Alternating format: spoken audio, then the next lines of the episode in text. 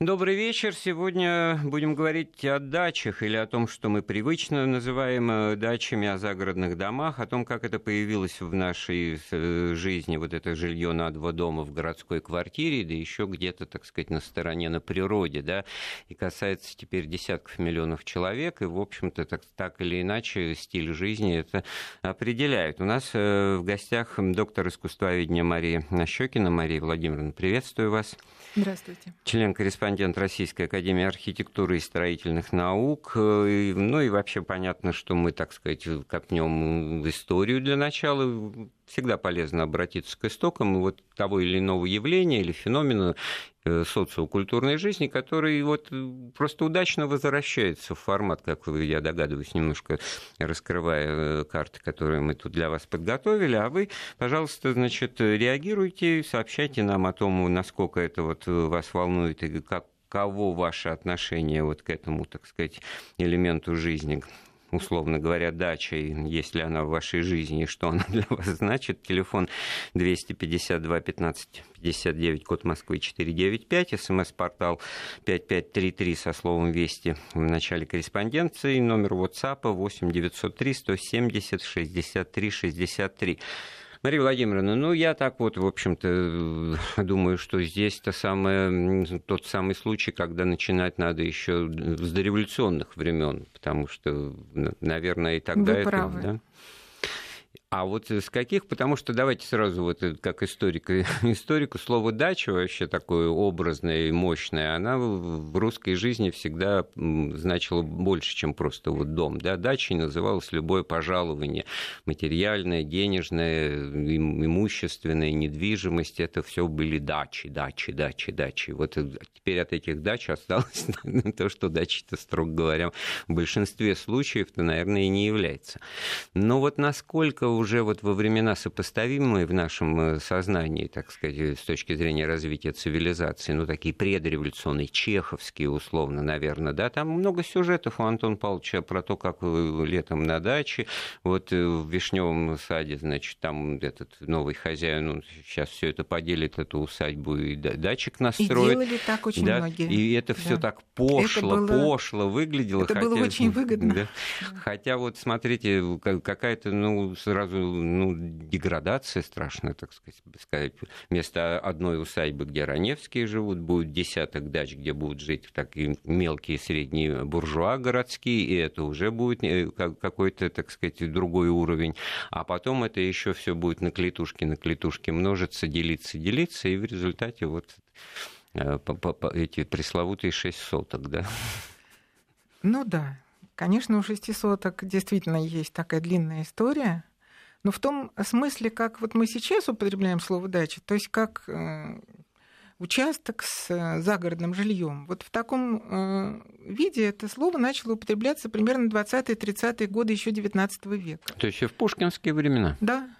Кстати говоря, дача Китаевой в пригородах Петербурга как раз Пушкинский музей. И сразу, это... значит, что-то такое при этом представлялось, что это не усадьба, не дворец, не помещичий дом, да? не, жить, не дворянское гнездо, а именно какая-то дача. Ну, да? это, как правило, было дворянское гнездо, как вы понимаете, потому что э, в основном жили в них э, те служащие при императорском дворе, потому что первые дачи появились вокруг городов э, с императорских резиденций. Это Павловск, Пушкин – нынешний Пушкин, Царское село. То есть дачи, дачи, дачи, именно в том смысле, Это... что государь-император, так сказать, руку Да, дело в том, что им нужно было просто жить при дворе летом, а э, в усадьбе они не могли. Усадьба далеко, там весь хозяйственный комплекс, им не нужен был уже такой большой хозяйственный То есть комплекс. до какой же степени ничто человеческое им было не чуждо, да, и нам В этом смысле дача – это наше национальное это, достояние. Запрос универсальный, так сказать, Абсолютно. извечный, да?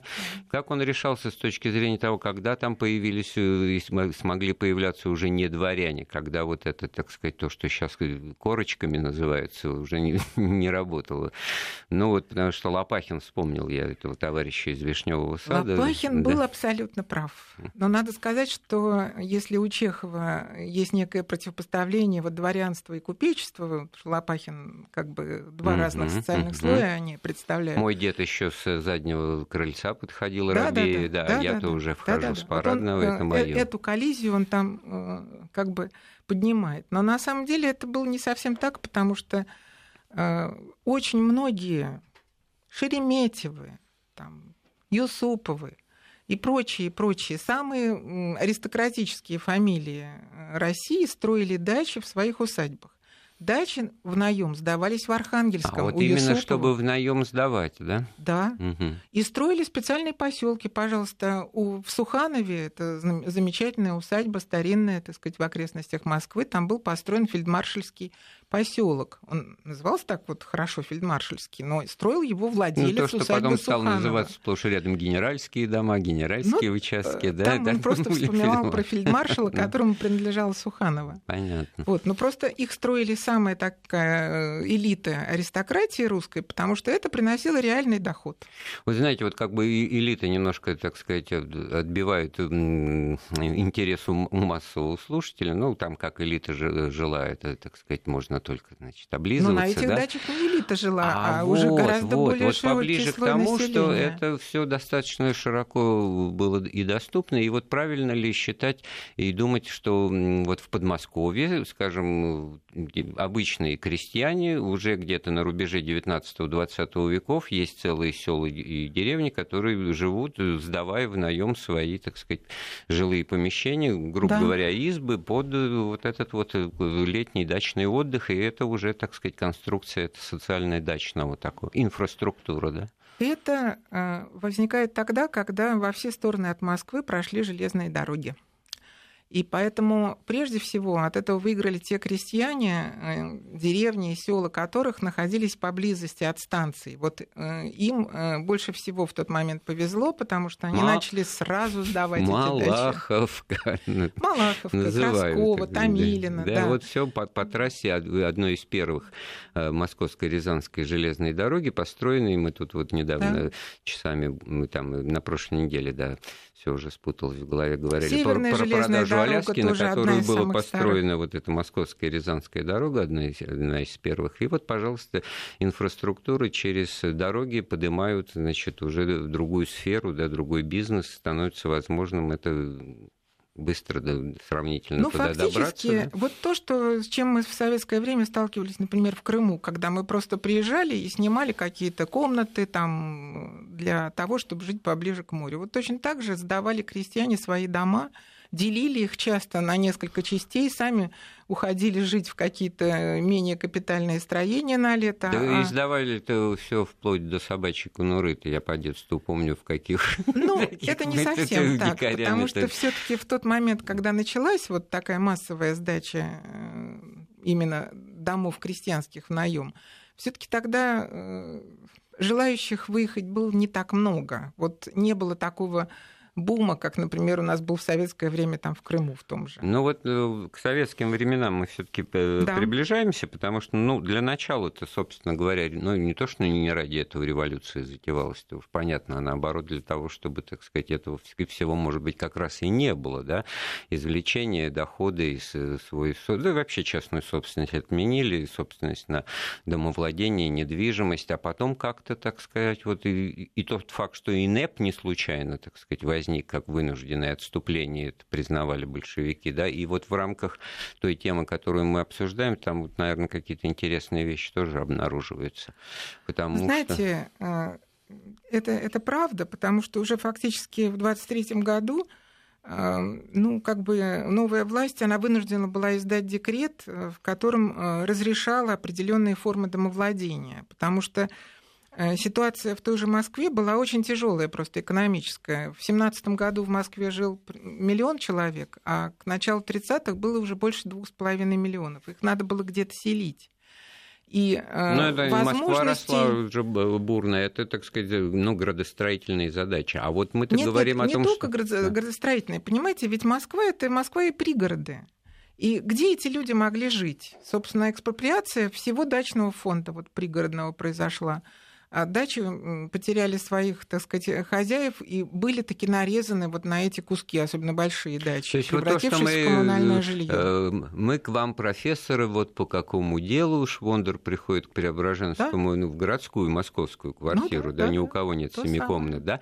А ведь то же самое касалось и абсолютно, вот этих вот абсолютно. той же Малаховки, да, абсолютно. в которой такая экспроприация, а люди в этом смысле новый ну, класс горожан, Э, рекрутируемых в новую жизнь на производство там в основном и так далее, но они вот э, обитают вот в, в том пространстве, которое изначально, так сказать, для рекреации вот зимой в городе, а летом на даче. Уже, уже изменение качественное.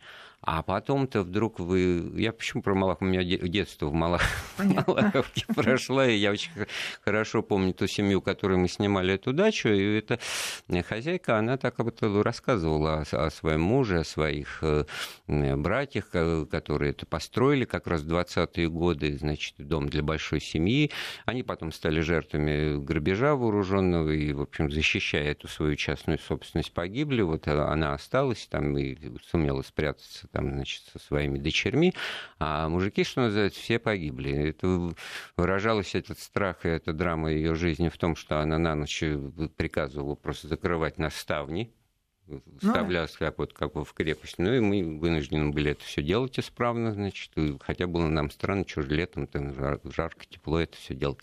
Но вот а, это был ее дом, который она, в котором она жила и, и сдавала там террасу ну, и две комнаты. Годов, дом более 20 поздний. Вообще да. Малаховка ведь очень старое э, да. дачное место, гораздо раньше. мы уже и сказали, что когда до революции еще первые железные дороги были построены, там этот бум дачный-то и начался. Но тут важно понять, как и когда опять начал, вернулось вот этот дачный размер, это, так сказать, соотношение, что вот есть какой-то, так сказать, дачник, который ищет, где бы ему летом пожить в семье, так сказать, семьей, и, и есть домовладелец, который готов ему, значит, предоставить что-то. Может быть, даже э, сам уехав в свою городскую квартиру, да, и, но в любом случае восстанавливается вот этот размер жизни на два дома, да. Вы знаете, вот насчет значит, раз, жизни на два дома. Вот если мы говорим о 20-х годах, это, конечно, в общем, казалось очень мало не характерно, населения. Абсолютно. Это не характерно для этого времени. Хотя именно в 20-х годах, причем в первой половине 20-х годов, э, ну, закладывается первый вот знаменитый э, поселок Ранис э, или Николина гора. Это поселок работников науки и искусства.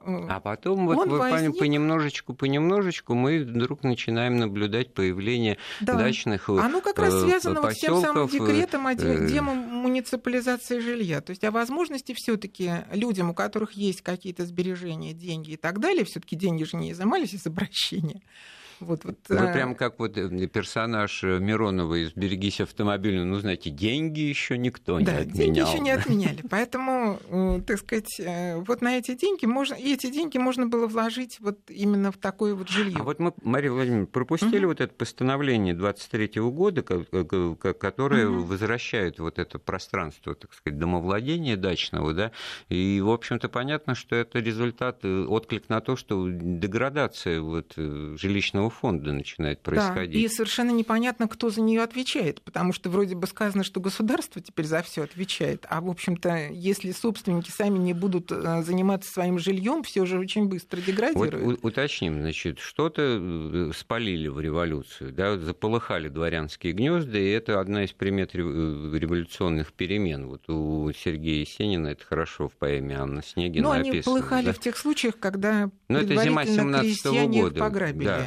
чтобы скрыть Ограбили следы. Все, и, да. и, и как бы, и, кстати говоря, расчистили место для новой жизни, понимаете, цинично звучит, но, так сказать, весь мир насилия мы разрушим, почему вот в том числе и так, да?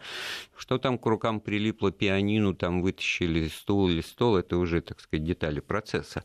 Но потом-то вот это вот то, с чем боролись-то, так сказать... Ну, конечно, быстро вернулось. Очень быстро. А самое главное, что всего в массовом масштабе-то не было уничтожено, и задачи такой ни у кого не было значит, надо было что-то это опять культивировать и пользоваться, и тогда возникнет... Вы знаете, вот мы э, как-то плохо представляем себе э, вот дачную жизнь дореволюционной России, особенно в 900-е и 10-е годы. Дело в том, что именно в это время сформировались фантастические, совершенно коллективные формы, э, так сказать, владения вот этими участками. Вот так э, образовались общества благоустройства. Что это такое? Это как бы э, выборный орган поселка дачного, который ведает всеми вопросами, вывозом мусора, прокладкой электричества, э, оснащением телефонами. Все же эти инженерные сети, они же были в дачных Задачи прежние, структуры те же. Мощение этих самых, содержание пожарной команды, э, устройство праздников. Вообще, э, меня лично, когда вот я знакомилась с этих материалов очень много, но поражает совершенно тяга людей вот совместно проводить время.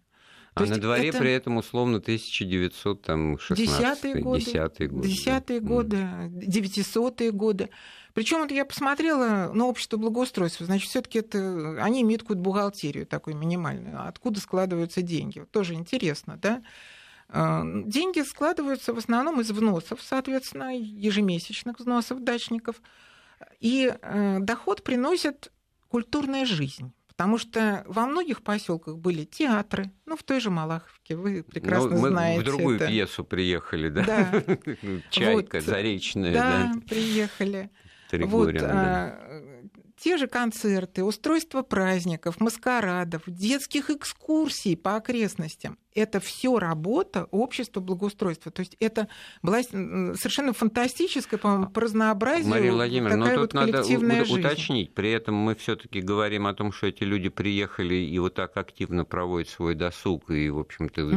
как общественный институт вдруг э, складывается. Они, значит, у кого-то снимают дачи, или они уже собственники этих вот э, ну, домиков? Ну, общество этих... благоустройства в основном э, в таких вот поселках, которые строились заново.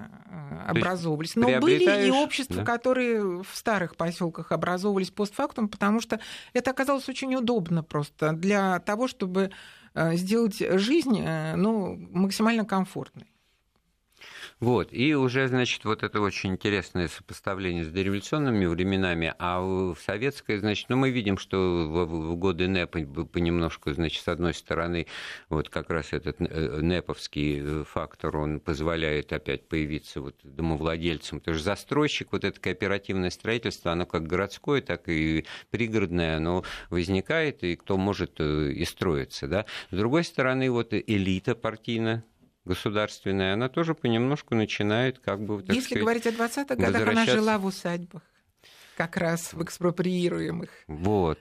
А, при этом, значит, усадьба э, или условно или дворец, да, это как бы вот э, супердача, да, понятно. Но потом еще возникает э, движение, вот действительно, как какие-то поселки, ну вот ветеранов там, как они, каторга и ссылка, значит, первый там да. политкоторжан, общество, все такое, пятое, десятое. А в результате в 1938 году, по-моему, вообще постановление Политбюро ВКПБ о дачах для ответа работников, для ответа, mm-hmm. все регламентация процесса, вот, который ответ работника прекрасный новояз такой, значит, он может быть и академиком, и плотником, там, условно говоря, там, и функционером, и, значит, соответственно, администратором каким-то, но факт, что вот для этой категории лиц ответ работников, значит, вот это пространство жизни уже, так сказать, ну, просто в законодательном порядке обеспечено. Да? И, и тогда мы, значит, что должны здесь понять? Они получали эти дачи это во временное пользование, пока они ответ работники, или это, так сказать, что-то другое? Вы знаете, были э, и, и те, и другие формы, потому что э, вот в 2024 году вышел еще один декрет о содействии кооперативному строительству – который позволял как бы э, в таком долевом участии э, государству как бы руководить, но с другой стороны собирать деньги за вот э, то жилье, которое будут строить люди. Вот. Что касается ответственных работников, там э, участки давались от государства безвозмездно, на безвозмездной основе. Более того, в некоторых случаях там давались уже с домами. И вот, э, ну, допустим... Самый хитрый момент, ну, выделить участок, это на бумаге можно все написать, и вот у тебя... А как его освоить, как вот инфраструктура строительства, это же сколько проблем было потом вот в мощные 70-е, когда, значит, э, уже, так сказать, можно этот участок приобрести, а, а, а где ты возьмешь легальные, так сказать, стройматериалы, ну, вот рынка дача, этого которую нет. вы да. снимали в Малаховке, да. она появилась как раз присоединяясь к старому поселку. То есть и это тоже было очень распространено. Многие поселки, они очень сильно выросли как раз. Именно за счет того, что там уже была инфраструктура, которая позволяла людям, в общем, как-то нормально жить. Но э, ну, вот мы уже сказали, в Переделкино, например, мы знаем, что там ненаследуемые были дачи, дачи Литфонда, которые передавались. Там, допустим, сначала жил Малышкин, потом стал жить Пастернак. Там вот э, как бы некая вот, в, в этом есть какая-то логика, потому что это не, некая как коллективная собственность, корпоративная, я бы да. так даже сказал, она, естественно, укладывается в, в понятие там, значит, или Литфонд, или какие-то ученые сообщества, Академия наук, там, опять-таки, ведомство и министерство, но и, и тогда это еще в очень жестких рамках. Пока ты вот ответ работник, тогда мы понимаем, что тебе от трудов праведных и от больших, так сказать, затрат и от большого ответственности нужно где-то еще отдохнуть, и тогда вот, пожалуйста, пока работаешь, пользуешься вот этим вот, так сказать, как этой опцией, да, точно так же, как получаешь там путевку в санаторий там ведомственный на лечение, да, и на тот же отдых. А вот когда происходит все-таки вот такой мощный и качественный переход как, к ситуации и состоянию, в котором ты еще вот при желании, при возможностях можешь иметь, ну, но в рамках того, что это социалистическое все, это не, не владение, но пользование. Это вот твое, ну как говорить, пошли ко мне домой, значит, в советские времена. Квартира-то государственная, но ты в ней живешь, то понятно, что тебе... И так далее. И то же самое появляется дача. Это уже, наверное, после войны, да? Вот. Это послевоенное время, и даже, так сказать, уже глубоко послевоенное, потому что еще в 50-е годы купить дачу было ну, очень трудно. Э, правдами и неправдами самые ответственные работники там, ну, вот в сфере так, культуры. А у кого же ее купишь? У крестьян, у которых есть а, дом. Тогда, значит, То есть нужно каким-то образом, но тогда нужна была прописка. В общем, обойти вот эти вот все препоны было очень сложно. А как же быть тогда с постановлениями? Вот, э, нет, ну а постановление 49 -го года о развитии садоводческих товариществ? Вот вот это, это, было, же... это было выходом уже другого типа. То есть вот как раз, э, ну как бы средний класс интеллигенции, она как бы выключалась вот в этом смысле из э, владельцев дач, потому что академики в 1946 году, самые ответственные, получили дачи с великолепными участками по половине гектара в таких поселках там Абрамцево, Луцино, Моженко, ну, знаменитые такие вот академические поселки.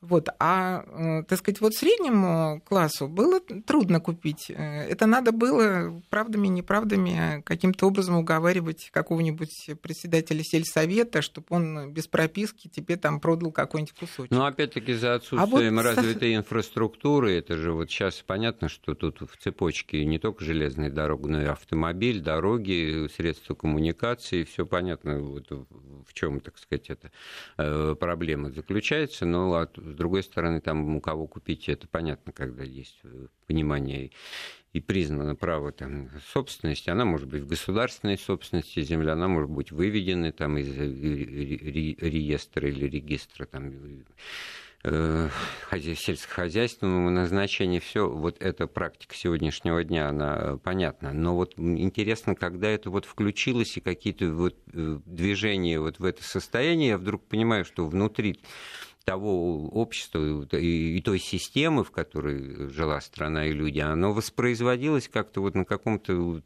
природном уровне каким-то, вопреки Знаете, всем... вот постановление 49 -го года, оно еще во многом, э, оно не случайно вот про садоводческий. Это... Э, все-таки страна еще очень голодно жила. И в этом смысле вот эти вот сады и огороды, которые люди разбивали вот на этих маленьких клочках э, земли, которые им давались, они, с одной То стороны... это был вариант решения продовольственной это, проблемы, вынужденно признанный. Да? Вынужденный послевоенный вот такой вот вариант. Он на самом деле очень, э, с моей точки зрения, ну, как варварский по отношению к земле. Вот э, те дачи, которые строились до революции, они, как правило, меньше 15 соток, они не были просто. Обычно больше, там 30 соток, там 50 соток, ну, если мы переведем на сотки, раньше mm-hmm. это были другие измерения. Просто э, в этом случае сохранялся лесной характер местности, что было записано, между прочим, в законах Российской империи. Там было специальное законоположение о том, что в дачных местностях э, не должна быть застраиваема больше одной трети участка. И э, должен сохраняться для И гуля... культивироваться да, вот в этих пресловутых да. грядках, наверное, да, тоже. Ну, там, ну, там, понимаете, грядки, они были не нужны. Не нужно было про грядки писать, поскольку... Есть такой проблемы не было до революции. Ну, были люди, которые еще грядки держали, поэтому такой проблем не было. Вот. Там мне тоже очень нравилось постановление, там никогда нельзя было делать глухие заборы, между прочим. Это тоже было записано в законодательство Российской империи. Э, для а того, почему? чтобы гуляющие люди э, приятно гуляли и чтобы сохранялся лесной вот это характер тоже очень местности. актуальная современная проблема. Это Там то, что как раз проходы, абсолютно да. не было учтено вот в садовых товариществах. Потому что садовые товарищества это все-таки минимальные такие ну, а клочки, заборы, которые... заборы, заборы, да. Да, условный заборчик ставим в нашем разговоре. Вернемся в студию через несколько минут. Да, сегодня мы говорим о дачном размере жизни, о том, как это появлялось в советские времена, к чему возвращались, что было нового. У нас в гостях доктор искусствоведения Мария Владимировна Нащекина, член-корреспондент Российской Академии архитектуры и строительных наук. Ну вот что нам тут э, пишет, отдачи не получаю, отдачи, вот грустные вещи пишут, да, отдачи не получаю, отдача следующая, потому что дача тещи почему-то принадлежит, а рядом с дачами аэропорты, и, в общем-то, вот, ну, это к тому, о чем мы говорили, вот только что буквально, что инфраструктура дачной местности, она раньше до революции поддерживалась, да, специальными ограничениями, а сейчас это, так сказать, ну, просто, ну, город приходит на дачу в буквальном смысле. У нас есть звонок, мне подсказывает Роман, да? Добрый вечер. Здравствуйте. Здравствуйте. А, я хотел несколько слов сказать. Дело в том, что мне все детство моя бабушка рассказывала историю про моего прадеда, Семиринова Ивана Игнатьевича, который... Который... Алло, алло. Вот как бывает интересно. Ну, да, будем надеяться, что Роман дозвонится, и просто я попрошу его тогда побыстрее это изложить свою мысль. Ну, вот, э, так сказать, знак вопроса повис. Э, ну, в контекст нашего разговора мы э, возвращаемся. Это очень важная и, пожалуй, наверное, самая актуальная вещь, потому что выезжая на природу, так сказать, исходный мотив, да, на, на природу, так сказать, вдруг обнаруживается через какое-то время, что природа там в результате этого выезда не остается, да, спрашивается, вот за что боролись и зачем это все надо было преобразовывать. Это неизбежная вещь или все-таки с этим можно как-то бороться?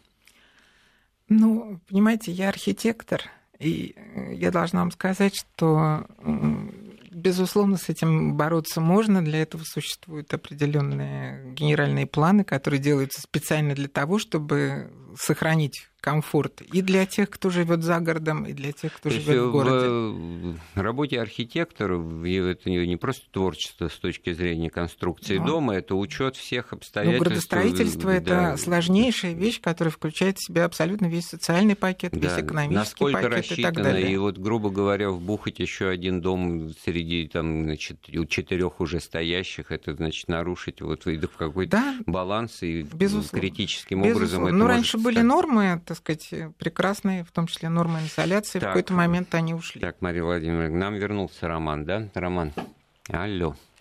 А, слышно меня? Да, слышно. Давайте поэнергичнее свою Да, историю. поэнергичнее. Короче, mm. короче говоря, мой прадед, со слов моей бабушки, занимался после того, как получил премию, ушел, ему разрешили идти на пенсию, он занимался э, созданием садовых участков во время войны они э, в районе шоссе энтузиастов э, сажали, э, скажем так, овощи, овощи там, что ж такое? Где-то вы в районе этих участков, наверное, и находитесь, что связь пропадает.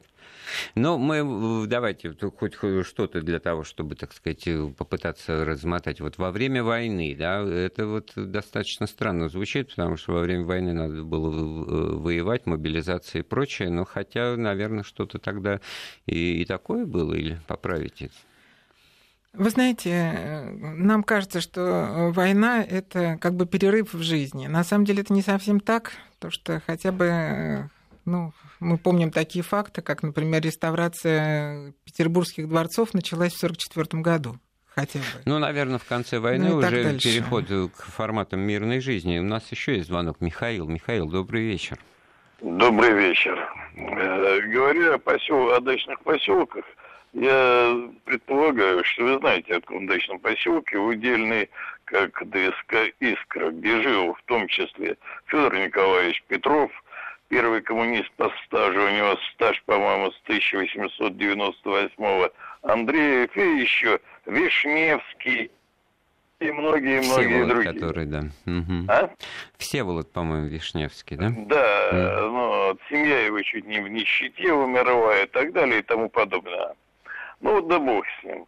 Так вот, э, организовывался он, насколько я помню, в начале 20-х э, годов.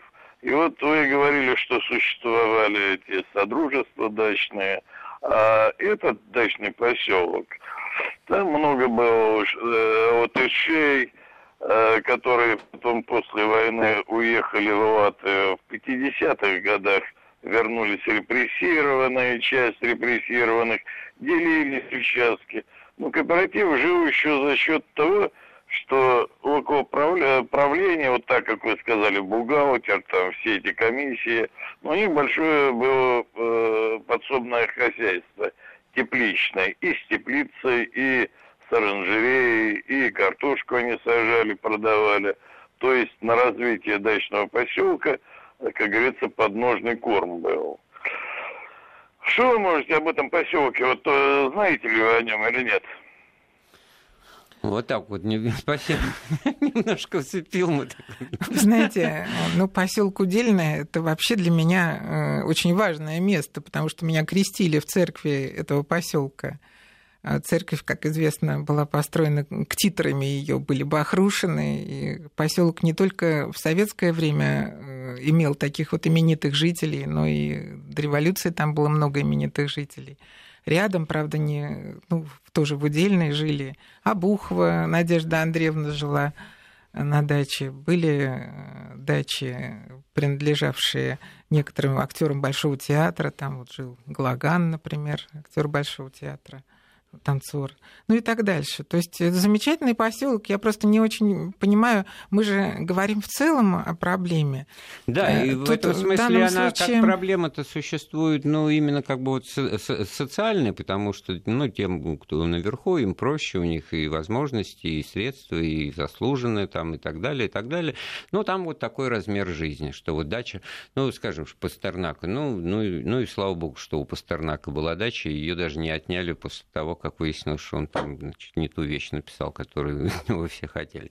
Вот. А как явление это, с другой стороны, общее, массовое, ну, пускай называемые садово там огородные участки, да, это же тоже, так сказать, подтягивается. Не случайно в языке-то э, люди, так сказать, все таки называют это дачей, поехали на дачу, ну, а потом, когда так начинаешь уточнять, они говорят, ну, какая, конечно, там дача, ну, так вот, домик, и начиналось с того, что это просто какой-то кунг или сарай, где можно инвентарь хранить, но потом там чайку попить, ну, ну, потом там от э, дождя укрыться, ну, потом там, может быть, и переночевать, ну, а потом там, может быть, будет и нормальный дом. Ограничений в этом смысле было гораздо больше. Во-первых, и 6 суток, а в регионах или в провинции там и по 4 давали, вот, так сказать, да, совсем милипуськи. И, ну, и какой вот в этом смысле Так ограничения домик, да? были еще и по архитектуре, потому что, да. если вы помните, первые вот эти вот садовые домики 50-е, 60-е годы, они должны были быть почему-то обязательно без печки. Вот что было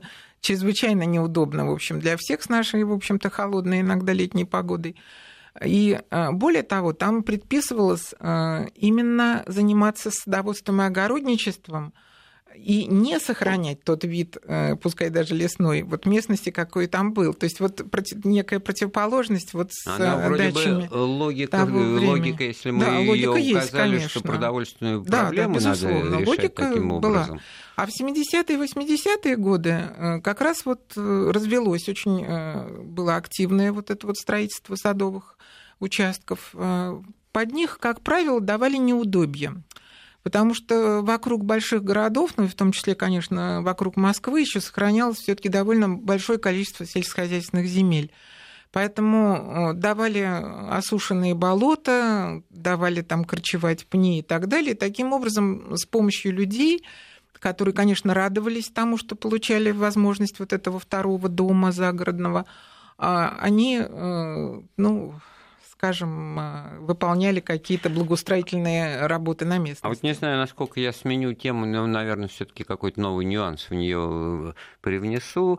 У меня родственники, которые всегда жили э, в Латвии, в Риге, и я к ним, к ним ездил там в детстве, и они приглашали вдруг, не как бы не специально, когда поехали, ну, даже слово «дача» не говорилось. Оказывается, значит, там дядя мой работал на судостроительном, судоремонтном заводе, и где-то вот в районе Юрмалы был прекрасный сосновый бор, который был, значит, выделен вот в зону, принадлежащую этому, так сказать, крупному предприятию, где внутри стояли вот именно такие сарайчики-вагончики, где можно было зайти своим ключом, открыть, переодеться, э, что-то там, значит, положить, и выйти, и пойти на озеро искупаться, пойти, значит, мангал, шашлыки, так сказать, ну, некое такое, Ну, значит, отдохнуть. культивируемое пространство коллективное, которое, в общем-то, так сказать, воспринималось не просто как в парк сходить, как, а вот именно вот на то, как бы место в парке, которое всегда твое, которое всегда при тебе, за Ну, тобой это записано. турбазы предприятий, так Это- называемые. Она даже не турбаза была, потому что там никакого, никакой сферы обслуживания это не было в том смысле, что только там домики. только домики. Ну, И это вот как бы еще немножко из этого сарайчика можно было бы сделать, ну, какой-то, так сказать, домик дядюшки Репки там из Чапали, сказки про Чапали, но это было бы был- было свое, так сказать. И но э, тут мысль в чем заключается? Никоим образом никаких грядок, никаких, так сказать, внедрений в природу, наоборот, максимально э, сохраняйте, убирайте за собой те- чистейший воздух, сосны, там дюны и так далее, и так далее. Вот, вот, вот такой вот момент, сказать, вот в советской Латвии был. Ну, потом это все ушло. Вот, и что получается, что, значит, Действительно, у нас вот тут и, и пишут нам опять тоже про Николину гору. В 80-е годы не допускалось иметь в одной собственности квартиру и дом. Есть дом, квартиру не получишь, Сергей. Вот э, пишет нам из Мурманской, правда, области. Вот насколько это так или нет, у нашей гости Марии Владимировны Нащекиной будет время подумать, потому что мы сейчас опять готовимся к некой паузе э, в разговоре. И напоминаю, мы говорим о, о дачах, о том, что мы вкладываем в, этот, э, в это слово и насколько оно соответствует своему природному смыслу. Это программа «Былое нравы». Э, Сделаем паузу на несколько минут. Вести. Да, я вот э, напоминаю, что мы говорим о дачах и о всем, что связано с их э, обладанием, и о том, что они себя представляли. И у нас в гостях доктор искусствоведения Мария Владимировна Нащекина. И вот был адресован вопрос о том, что в 80-е не допускалось иметь в одной собственности квартиру и дом. А Вообще понятия собственности как такового знаете, в ну, современном э, понимании не было, да? Это, конечно, не совсем так, потому что ведь у очень многих деятелей культуры, искусства, у академиков, у многих генералов, ответственных работников, которых мы упоминали, было как раз э, именно загородное И то, и жилье другое. И то, и другое. Другое дело, что действительно купить э, вот было трудно, потому что, так сказать, сама по себе сделка, она как бы не была особо законной. То есть ты должен был получить за, за что-то эту дачу. Ты мог получить садовый участок, там нельзя было э, Бабушку прописать, купить, ну, ну, вот, это в да, дом в то есть деревне, это, прописать это нужно, там бабушку, да, да, да. и Но это будет уже какие-то ухищрения. Да. А так, ну, сама, сам институт прописки, он предполагал вот Нет, а с другой в стороны, месте. когда уже по- пошла эта практика, вот э, участки раздают на предприятии, записывайся, Да, так сказать, да, вы да. Каждый уже как волен там застраивается быстро, медленно, так сказать. Э, да, совершенно верно. Но при этом вопрос о том, что это вот, ну, есть квартира. Да есть квартиры, ну, есть и дачный участок. Так что вот так вот нельзя говорить, что не допускалось. Ну, по крайней мере, для 80-х годов это не очень ну, характерно. Ну, нет, ну как, ну как не характерно? Мы тогда о каких-то разных вещах немножко говорим. Поэтому уже в 80-е годы в массовом порядке все эти Нет, я говорю, что 80-е то, что у нас э, садовые вопрос, который да? нам задали, он, да? в общем, немножко относится к более раннему времени. В это время уже массово раздавались садовые участки, массово. Фактически усадьба... Ну, просто надо было всегда заботиться тем, кому она после твоего, твоего ухода из, из этого ну, прекрасного вот да. дачного мира да, это достанется, верно. поскольку это формально это все было государственной да, собственностью, в пользовании гражданам передано. Да, да. У нас есть э, звонок, да, Николай? Добрый вечер. А, добрый вечер. Добрый вечер. Вот скажите, я вот живу в поселке Восточный, раньше он назывался Сталинский.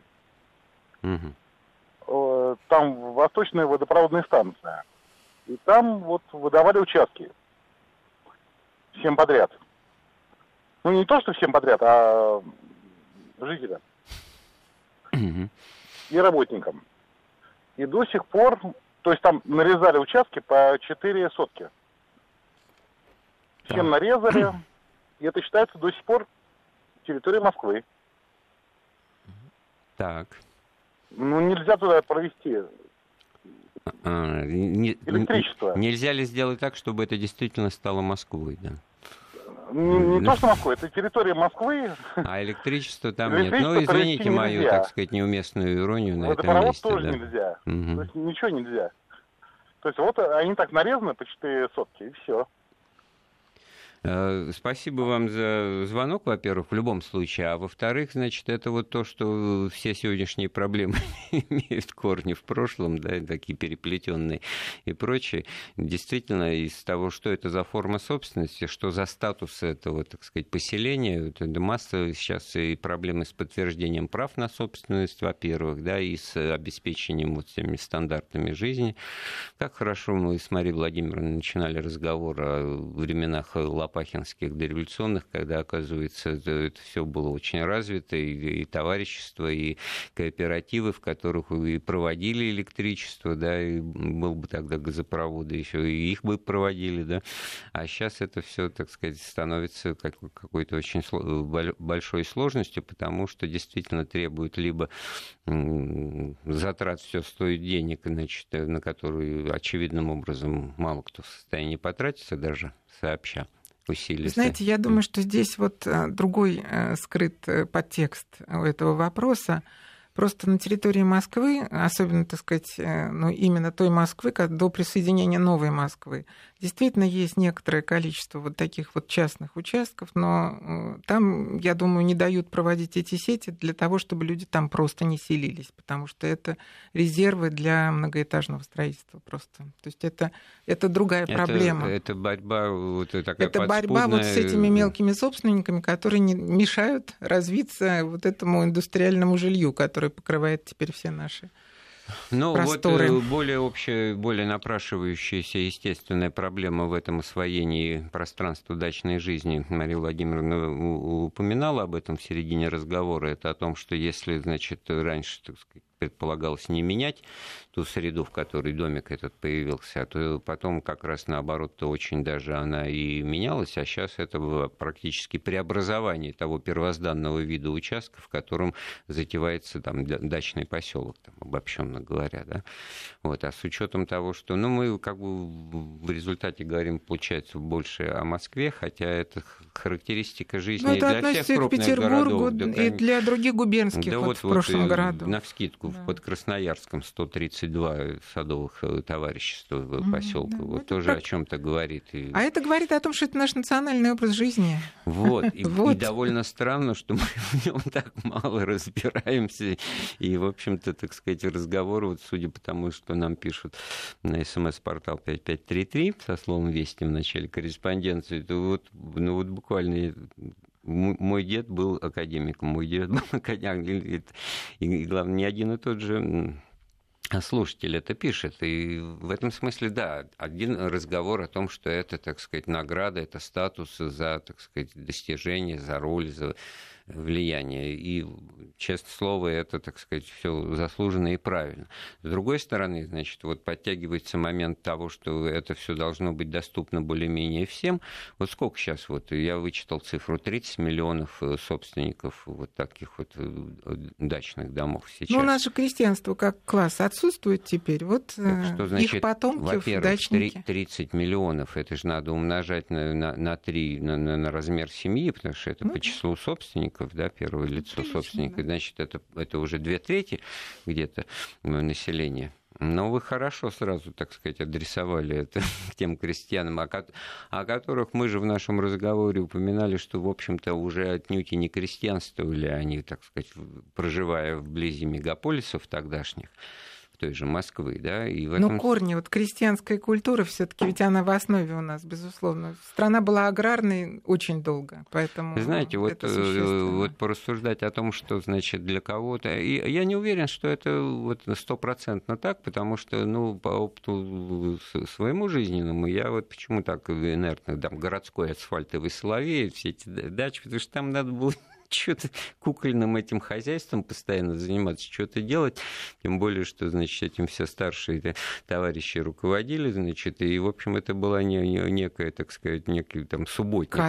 ну, я уж не таких Да. страшных слов не говорю, там, потом, значит, там э, вечером ну, можно было, да, личное время наступает, там, и всё. ну, в общем, действительно, это, но далеко же не все ра- ради этого, чтобы, так сказать, э, покорячиться на, на, на грядке, ну, себя занять, может быть, де- действительно э, для отдыха, а то трудов праведных там и прочее. Вот что в этом, в этом смысле более характерно-то? Тогда, тогда зачем жить на два дома, получается, да?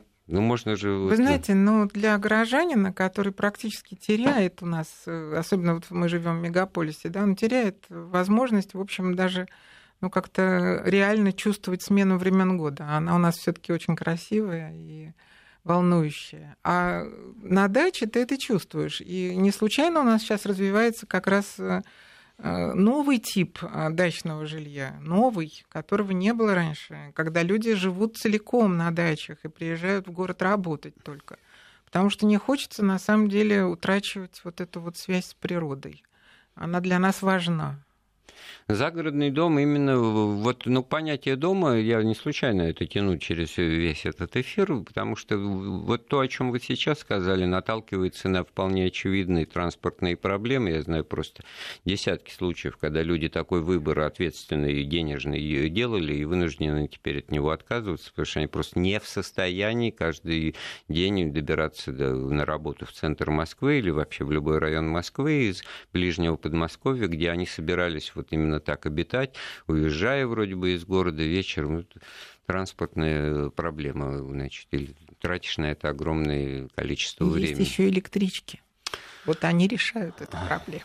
То есть вот с чего начали про Малаховку, Московская и Рязанская железная дорога, как хорошо было, когда, так сказать, еще автомобильного транспорта не было, но железная дорога уже была. Но я думаю, что мы мало кого восхитили вот упоминанием об электричках. А вы это- знаете, ими многие пользуются. действительно. Э, И, и что еще вот за оставшуюся минуту могли бы порекомендовать в этом смысле? И какие-то нарисовать градостроительные Вы знаете, перспективы? Я бы хотела сказать, что мы как бы недооцениваем дачу. Дача — слово, которое существует только в русском языке, оно не переводится.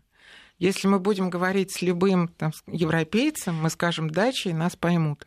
Это наше русское достижение, вклад ну да, какой-то потому что разговоры с иностранцами на эту тему, они всегда наталкиваются, вы, когда не знает человек, значит, на необходимость уточнить, что это, и потом это, это два дома, нет, что вы, это дорого.